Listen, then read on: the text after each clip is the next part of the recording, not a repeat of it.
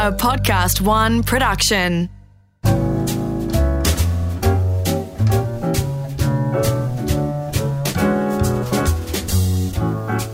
Hello, my name's Gary Mehigan, and welcome to A Plate to Call Home, where we explore the unknown stories behind the food that we all love. Struggling with gut problems from a very young age, Rosie Mansfield thought that she would spend her life dealing with chronic stomach pain.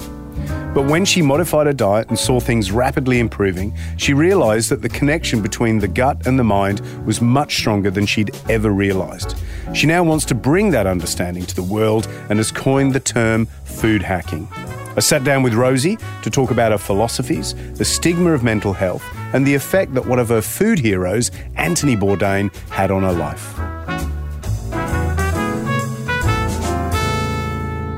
From the UK, from Cornwall. Certainly am. I love Cornwall. I'm very proud that I uh, grew up there. Um, they're just the most wonderful people. And basically, I did. I went around the world at about 18 and found Sydney and went, hey, this is actually quite like my hometown, Newquay. Yet it's a lot warmer for about eight, yeah. nine more months. So, yeah, it kind of it stole my heart here as well. But I actually see a real connection between the two of them. It's interesting. And people, I think it, for most Australians, they don't understand. They go, you got no good beaches in England. Like they think they're all just pebbles and, and dreary weather. But it's not, is it? I used to go on holiday every year, just so you know. My parents, terrible. And I, I used to think it was terrible, but now I look back and go, oh, that was lovely. We used to go in our caravan every year, always go to Devon and Cornwall. And so every summer holidays, I go, where we going, mum? And we go, Devon or Cornwall, and I go, oh god, you know, like another Cornwall holiday. But now I look back and go, how wonderful, how beautiful, nostalgic moments. I mean, that's a lot for most Brits. I think they try to get away and they go to Cornwall. That's what happens, Cornwall yeah. or Devon. It is absolutely um, stunning. Beautiful beaches, beautiful, yeah, with no pebbles, real sand with real really sand. good surf. Yeah, blue water when the sun's out, and yeah. and good food. No, do you remember any of this growing up? Really good food, really good food. So I did. I get. I really did grow up with food all all around me. And um, I mean, obviously, you've got the things like the pasties and the the cream teas and all that sort of thing, but you're just kind of baking and sort of craft fairs, very cutesy stuff. You know, I think comfort food is very much um, something that I try to. Uh, doing my recipe books and all sorts of things like that because it really is based on comfort food when you live in England. Yeah, That's I remember. I mean, I just remember lots of fresh food going on holiday, but for some reason, I remember giant seagulls and great ice cream with Cornish cream slathered all over the top. Yeah. That, that's are, just touristy, obviously. But, but, they are actually massive. They're predators. I see the seagulls over the ice here. Creams, but the seagulls, yeah. well, they're becoming, aren't they? But no, I mean, the seagulls are absolutely huge. And I even had a friend who dislocated their shoulder from coming from the back uh, with, when they had a pasty in their hand. So, I mean, they're pretty uh, lethal as well. That's quite a funny Cornish stereotype. There I was standing with a pasty in my hand and a giant seagull. Didn't even make it up. That's hilarious. Do you remember a particular moment when you were really young about baking or cooking or your mum? That that still stays with you? Yeah, I mean, it's actually it comes from grandma, which it often does as well. As my grandma actually lived in Bath, and I used to visit, and every time she would make this incredible chocolate fudge cake, which is, again is a very British thing, but it was just like the whole a special occasion and like she spent the whole afternoon doing it. I think that's really got into my heart is actually um, showing love through food is most definitely something that I um, I do as well. But yeah, it's just a very nostalgic thing for me to think so, of home. So what's that? What was your your grand's name or your nana's name? Helen. And she's still around, or she, she is still around? Wow. Yeah, yeah, still, ninety-one, same age as the Queen. So that fudge cake's doing that fudge cake's doing wonders, isn't it? Certainly do, is. Do you see any of her in yourself? Yeah, she's a very warm character, and I would say, you know, I, I am a warm character, and and yeah, like I say, like it is an expression of love is cooking. And that most definitely has not gone. You know, even when you start doing media, you'll do TV. Really, this this thing really down to it is food is love, really, and that's that's what I try to put over as well. It's a lovely thing to do for your family. So, a moment friends. in your life where you think it was expressed perfectly. Oh well, I actually, my mum's best friend was um, the most incredible woman and and I've got kind of a silly kind of personality as well. And and she really was uh, made rock buns one time. And I remember explain she, a rock bun because no one knows what a rock bun is. A rock bun is literally that. A rock bun it, it, sits in your stomach like a rock. It's a sugary almost heavy scone type thing. And uh, she made it into a snail. And basically every time I'd cook with her we'd turn something into some sort of animal or something like that. And there was a, a real playful silliness with that. And I think um, I've definitely brought that into my cooking as well. A bit of silliness on Good Chef, Bad Chef, same thing as we have a laugh. And um, yeah, I think that's just the way I got taught to do it. So, going to school, leaving school, did, did you have in your mind what you were going to do as a grown up?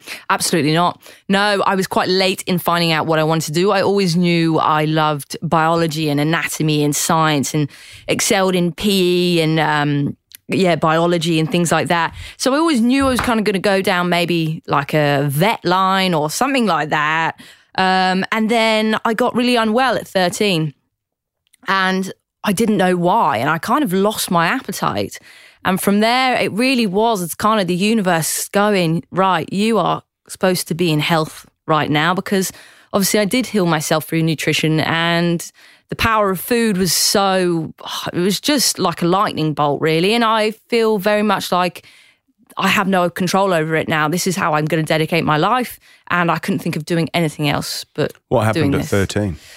13, I just kind of lost my appetite. I think it was a real, I was going through a few emotional things as a teenager and and obviously there's a massive gut brain link there that we're we're learning more about all the time.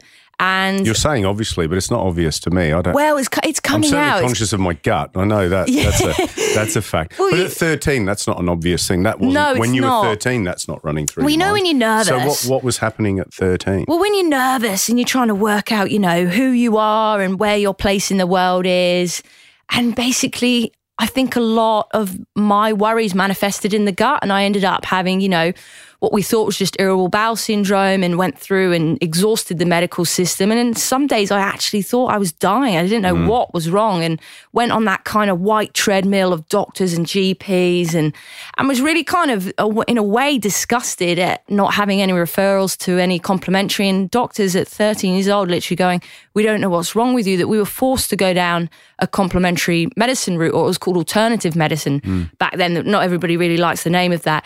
And then I found a nutritionist. Just focusing on that for a Yeah. second. So when before you went down this natural medicine route, what were the conversations between your mum, or or how was you know this illness? I mean, having what you thought would have been irritable bowel syndrome at 13. You know, how did that was that difficult at school? Were you embarrassed? Was it It was, yeah. My mum was very worried. She didn't know what was going on either. We were both looking for answers everywhere, and and I, I really, God bless her, and to starting to think, you know, let's look at this differently. Let's let's see what else is out there. And then we came across a nutritionist. do you remember that first appointment? Oh, most definitely. Yeah. I mean, it's going to get a bit gruesome now, but basically, she simply asked me to do a stool sample.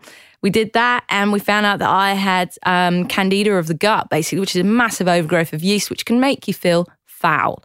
And if that's been going on for a long, long time, you've had a lot of stress, it's been manifesting in the gut, it can make you feel awful. It can literally make you feel like you're dying. So, what happened is I went on to a really strict sugar, yeast free diet, which is called the Candida diet. So, the weed seed feed, um, which is really Weed seed feed. Weed seed feed. So you get all of those things that are going to be feeding any bad bacteria happening. And then what you do is make sure that all your beautiful, lovely villi, which are all your nice um, bits in your gut, are nice and stood up. And then what we do is we reflora the gut with all beautiful things. So anyone that's gone through the candida will know how restrictive and dif- difficult it is, especially at 13, 14 when I'm supposed to be smoking fags down the bottom of a field. you know, I'm there like, but it was, it was a big eye opener. You know, they, they, you know, my friends were being naughty and drinking uh, hooch, which you probably won't know either. Yeah, It's explain just- hooch. Come on. just a very low alcoholic, bright blue or green drink. You know, they're doing all Homemade. that, yeah, doing all that naughty stuff, and I'm turning over tomato paste, seeing if there's dextrose in it, and I just think it was a really incredible. I see it now, experience to go through at that age, but it really was set me on my path to what I'm doing now, and yeah, I could see it of. I'm kind of appreciative of that. What, what do you now. mean turning over tomato paste and seeing if there's dextrose in it? Sugar, You mean- just you know, Oh, my, you mean actually my, reading my labels? Life, yeah, my life was led on reading labels and just wanting to, you know, stay strict because with every day I was on this restrictive diet, I was feeling better, Okay. and that's the main point, really, is I was feeling better. When when did things change for you as a as a teenager where it, that that happened? Was it It honestly, I'd felt unwell for about a year and a half. Within six weeks of being on a restrictive diet, I was starting to feel better, which I think is quite amazing, how really. come the doctors didn't pick this up? Never. It's not. It's not. Integrative medicine is not massive yet. You know, where you know a doctor will also do a module in you know mass nutrition or homeopathy or things like that. It is starting to happen now, but it's got a price tag on it as well. But to think holistically as a doctor, I mean. I mean, I used to be seven minutes. You went into the GP, you try to chat as much as you can, get as many problems done. But there is a feeling of being rushed out of the medical system. And that is something that, you know, I have some got some views on. And I know it is getting better.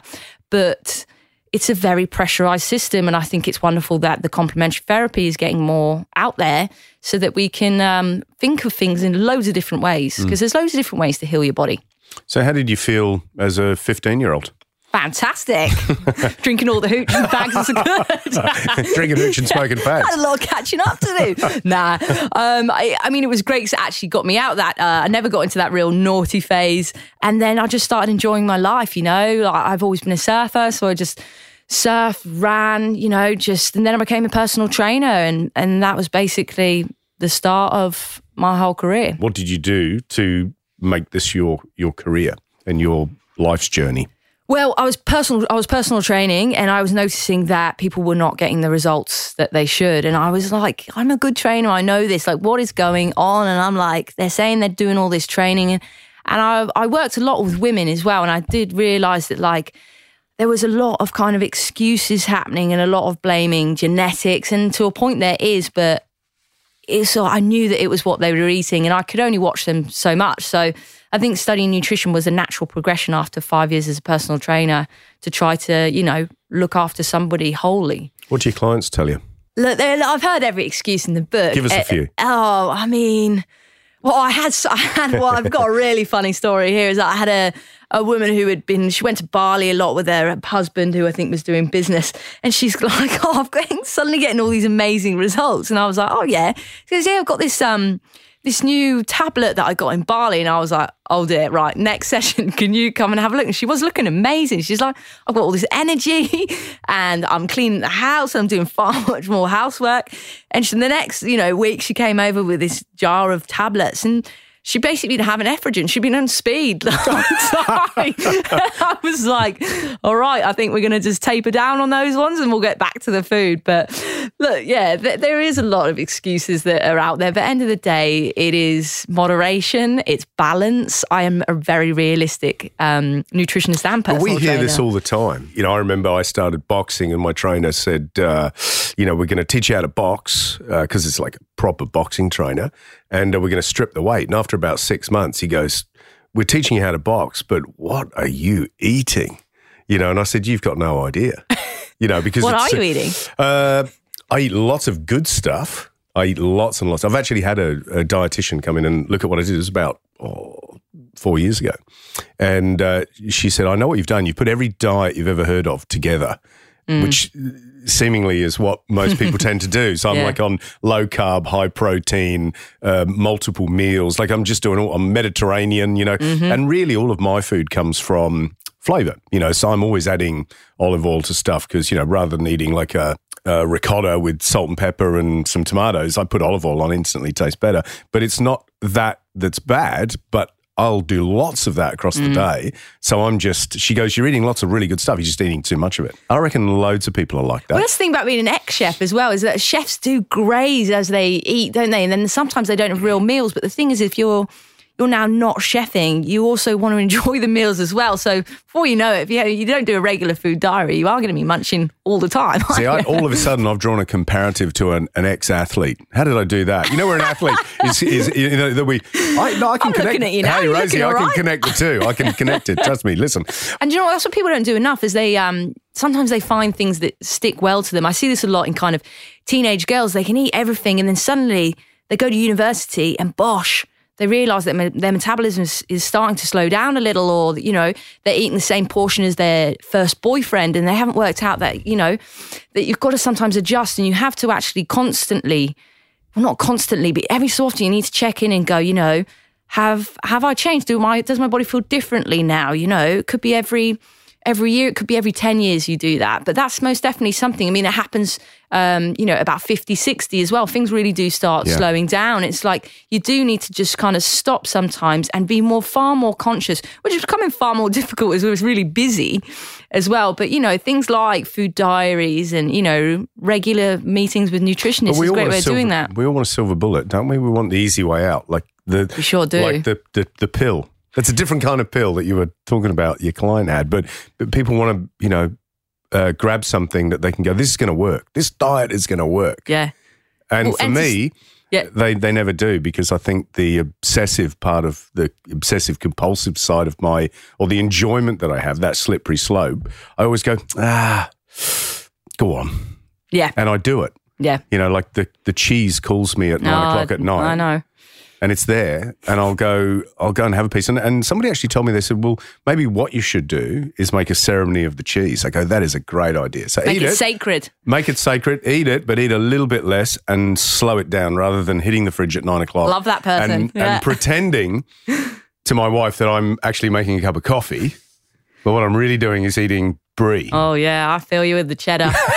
yeah, I We- know. the home of uh, good cheddar yeah. in that part of England. But you're right. It's like it's convenience, and we do. We, you know, we ha- we're quite stressed, and what most definitely what we do is we reward ourselves after a hard day with a very large meal, and, and especially actually in England, I noticed when I was just there. You know, the main meal is dinner, and it's carb rich, and it's almost a reward for getting through the day. Whereas we should really be switching that. We don't need that energy when we go to sleep, but a lot of it is conditioning and, and comfort and and um, yeah, trying to look after ourselves through food. But there is other ways that we can do it, and do you know what? That's okay sometimes, but of course, it has to be in moderation. Well, you've got um, your website says that you're the most realistic nutritionist in the world. Whoa!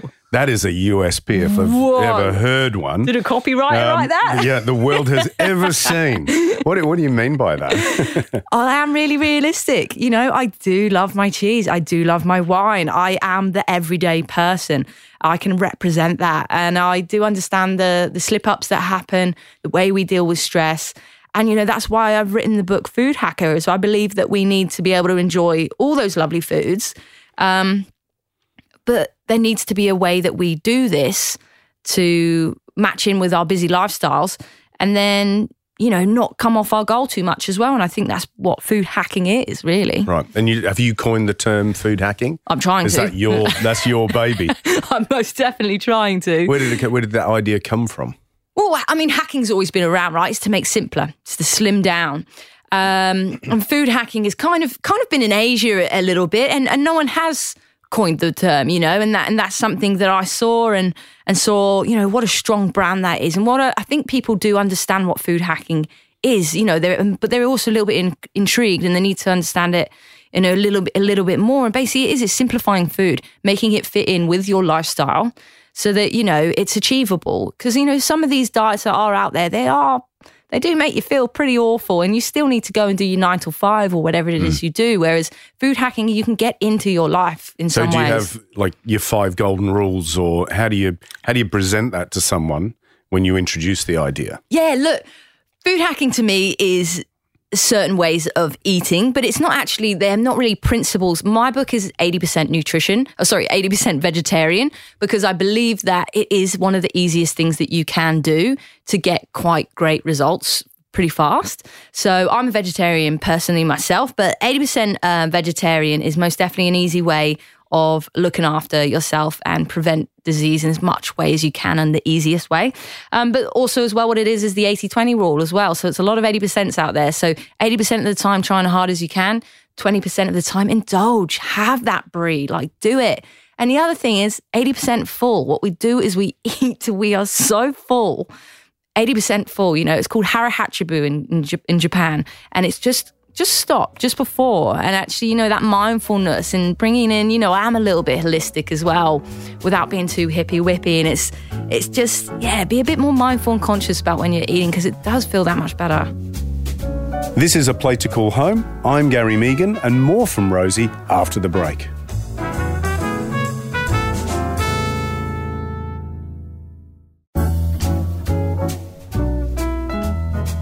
What is the first thing you do for, for someone who's caught in a in a cycle of bad habits or not able to lose weight regardless of seemingly what they do.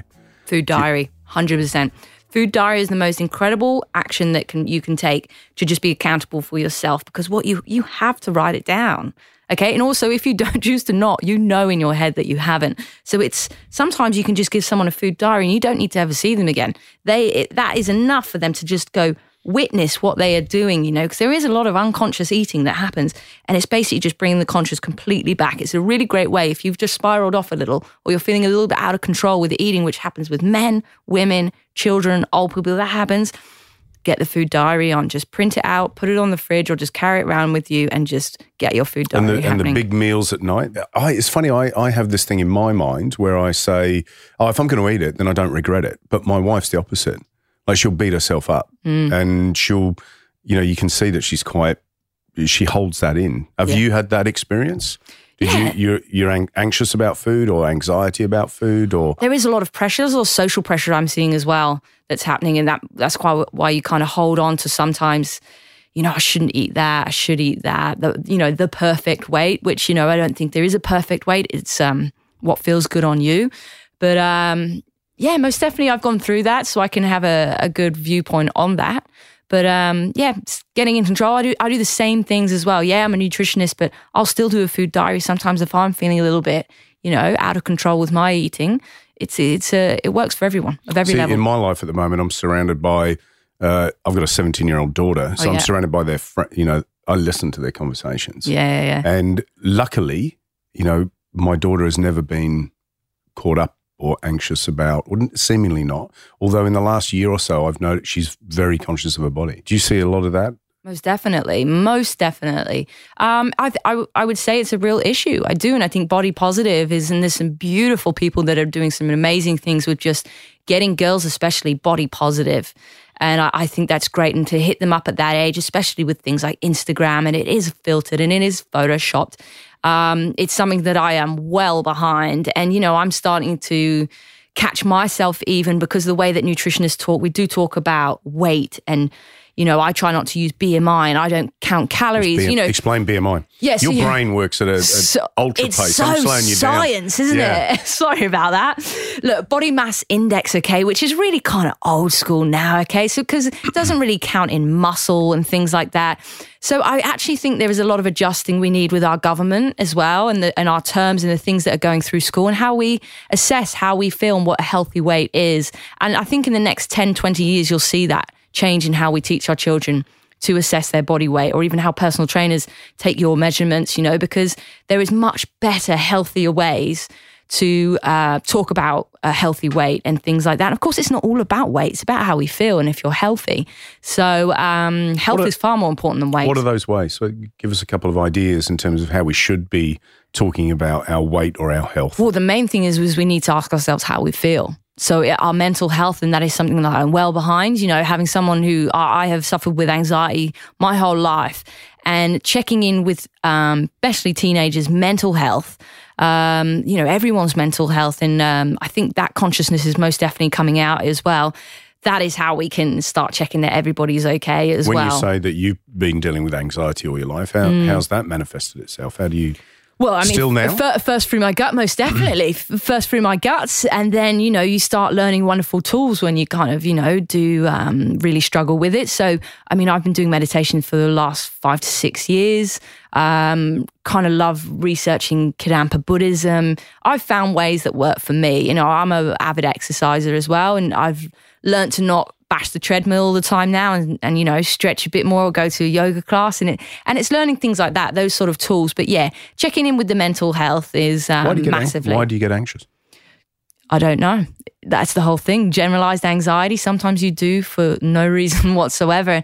And that's actually, it's a, I'm really glad you asked that question because that's often what people think is that there has to be something. But sometimes you're just born with maybe not making enough dopamine. I've gone sciencey again. It's okay. Dopamine. We don't mind. Things like things like that, you know, like and 90% of serotonin is made in the gut. And and there is most definitely a link with, you know, what we're putting in our mouths and how we're feeling with our mental health. But um, mental health is out there and a, it affects a lot of people, Mm. a lot of people. So I think whenever we look after our bodies, like you so, some of us go to the gym five to seven times a week.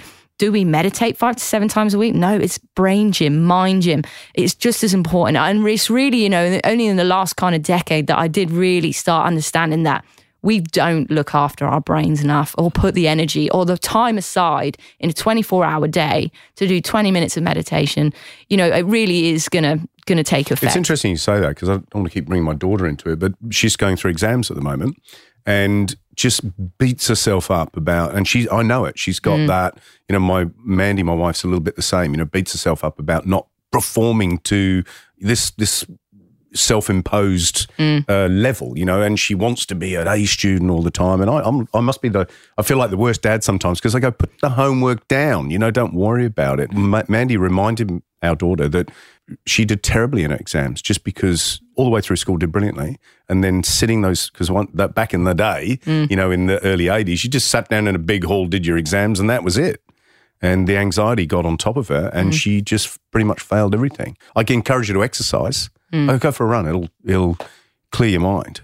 Yeah. But that that's important. You need tools. To... You just need tools. We need to just equip them with as many tools as possible. You know, be it food, exercise, meditation, whatever it is. You know, art, be creative. You know, it's, it's, it is looking holistically. You know, I've used a lot of words, holistic and conscious, quite a lot, but it's because they're words that are going to come out more yeah. because I think we do need to start looking after ourselves and things aren't as black and white. And, you know, especially I see chefs as well, they don't look after themselves. Yeah. they really don't. And they really should because it's a very high stress and you guys do crazy hours and, yeah, like is is madness. I'm pretty sure there's a lot of industries like that. I mean, it'd be like drivers, you know, like truck yeah. drivers and stuff. You know, they're, they're always the ones that they pick out drivers because they're sitting still and eating bad food. Chefs eat. Uh, I I used to find we all find that.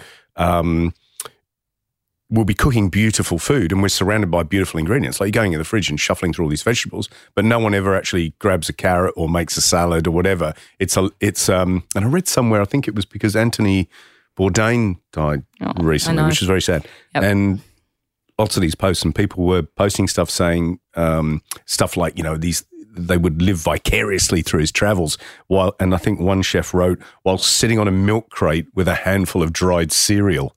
You know what I mean? Yeah, because yeah, yeah. they've they've literally they're just grabbing a break and grabbing, uh, you know, a piece of white bread with butter and shoving something in between it and sitting there and eating it. It's ridiculous. Why do working, they think they don't? They shouldn't be nourished. What is that? I don't that? know. I think it's just uh, t- probably time poor and anxious. I think that's where we're coming from. So we'll get home. We go, oh, eat later. I think you know what it is. When I'm working, I'm not thinking of food. Yeah. Uh, when I'm at home, I'm thinking of food. So I don't think of food all day. Mm. I mean, it's different now. I live a different life now. But you'd work all day, get home at eleven o'clock at night, open the fridge, mm. and there's never anything in it. It was a big thing. Anthony Bourdain dying in in the chef world for sure. Yeah. It was really, it was really big. So actually, I was out with my um, parents because I was visiting home, and I was in St Mawes, and and I just saw that actually Justine Schofield had just posted a photo, and I just went, no, please, no, because Anthony really did. There's a playfulness to the way that I present, and it's most definitely from him. I read all his books. I loved that he was doing things on his own terms. That was that's just the most incredible thing, and I I must say, like he's on one of my blogs is you know one of my top ten dinner party guests, and I, I just think he's incredible. You know, he got drunk. I know that he had food poisoning, and he, and he actually asked them to carry on filming. And there's one interview that he can't even remember because he was so blind drunk. And I just think that is fantastic TV. That is doing TV differently. And I just remember watching him going, he's absolute he's an absolute rock star. He's an absolutely amazing. Yeah. i want to present like him do things a bit differently a bit quirky.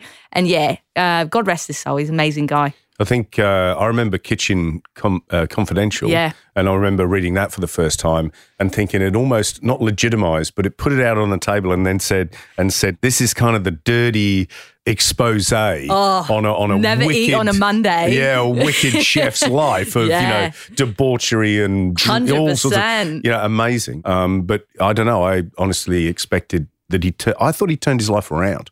So you know, he was I. doing jujitsu. He looked very healthy. He had a new partner, and I just I just thought he would he you looked at it and go he's just got the dream life. Sure, and I think actually that's what really got me a little bit upset when I heard is that you know it can look like that, and again we talk about social media.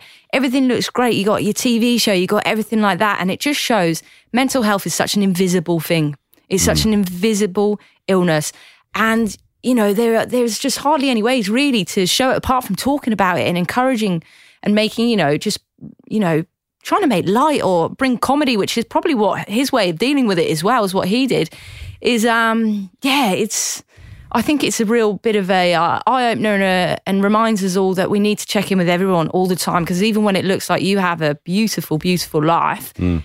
The demons will still get you if they want to. And, you know, it's about, like we say, getting those tools and making sure that, you know, we're all okay. So Um, for, for us every day, you know, what are the hacks that we need to like do do now, do tomorrow, do this weekend? Yeah, I mean, the, I mean, the great thing is, is to try to, you know, flip that triangle over. Whereas instead of having a kind of a massive dinner, we have a big breakfast, then we have a medium lunch, and we have a, a small dinner. It's just that's a simple hack to just do. Is just flip that triangle that we all got taught uh, the other way.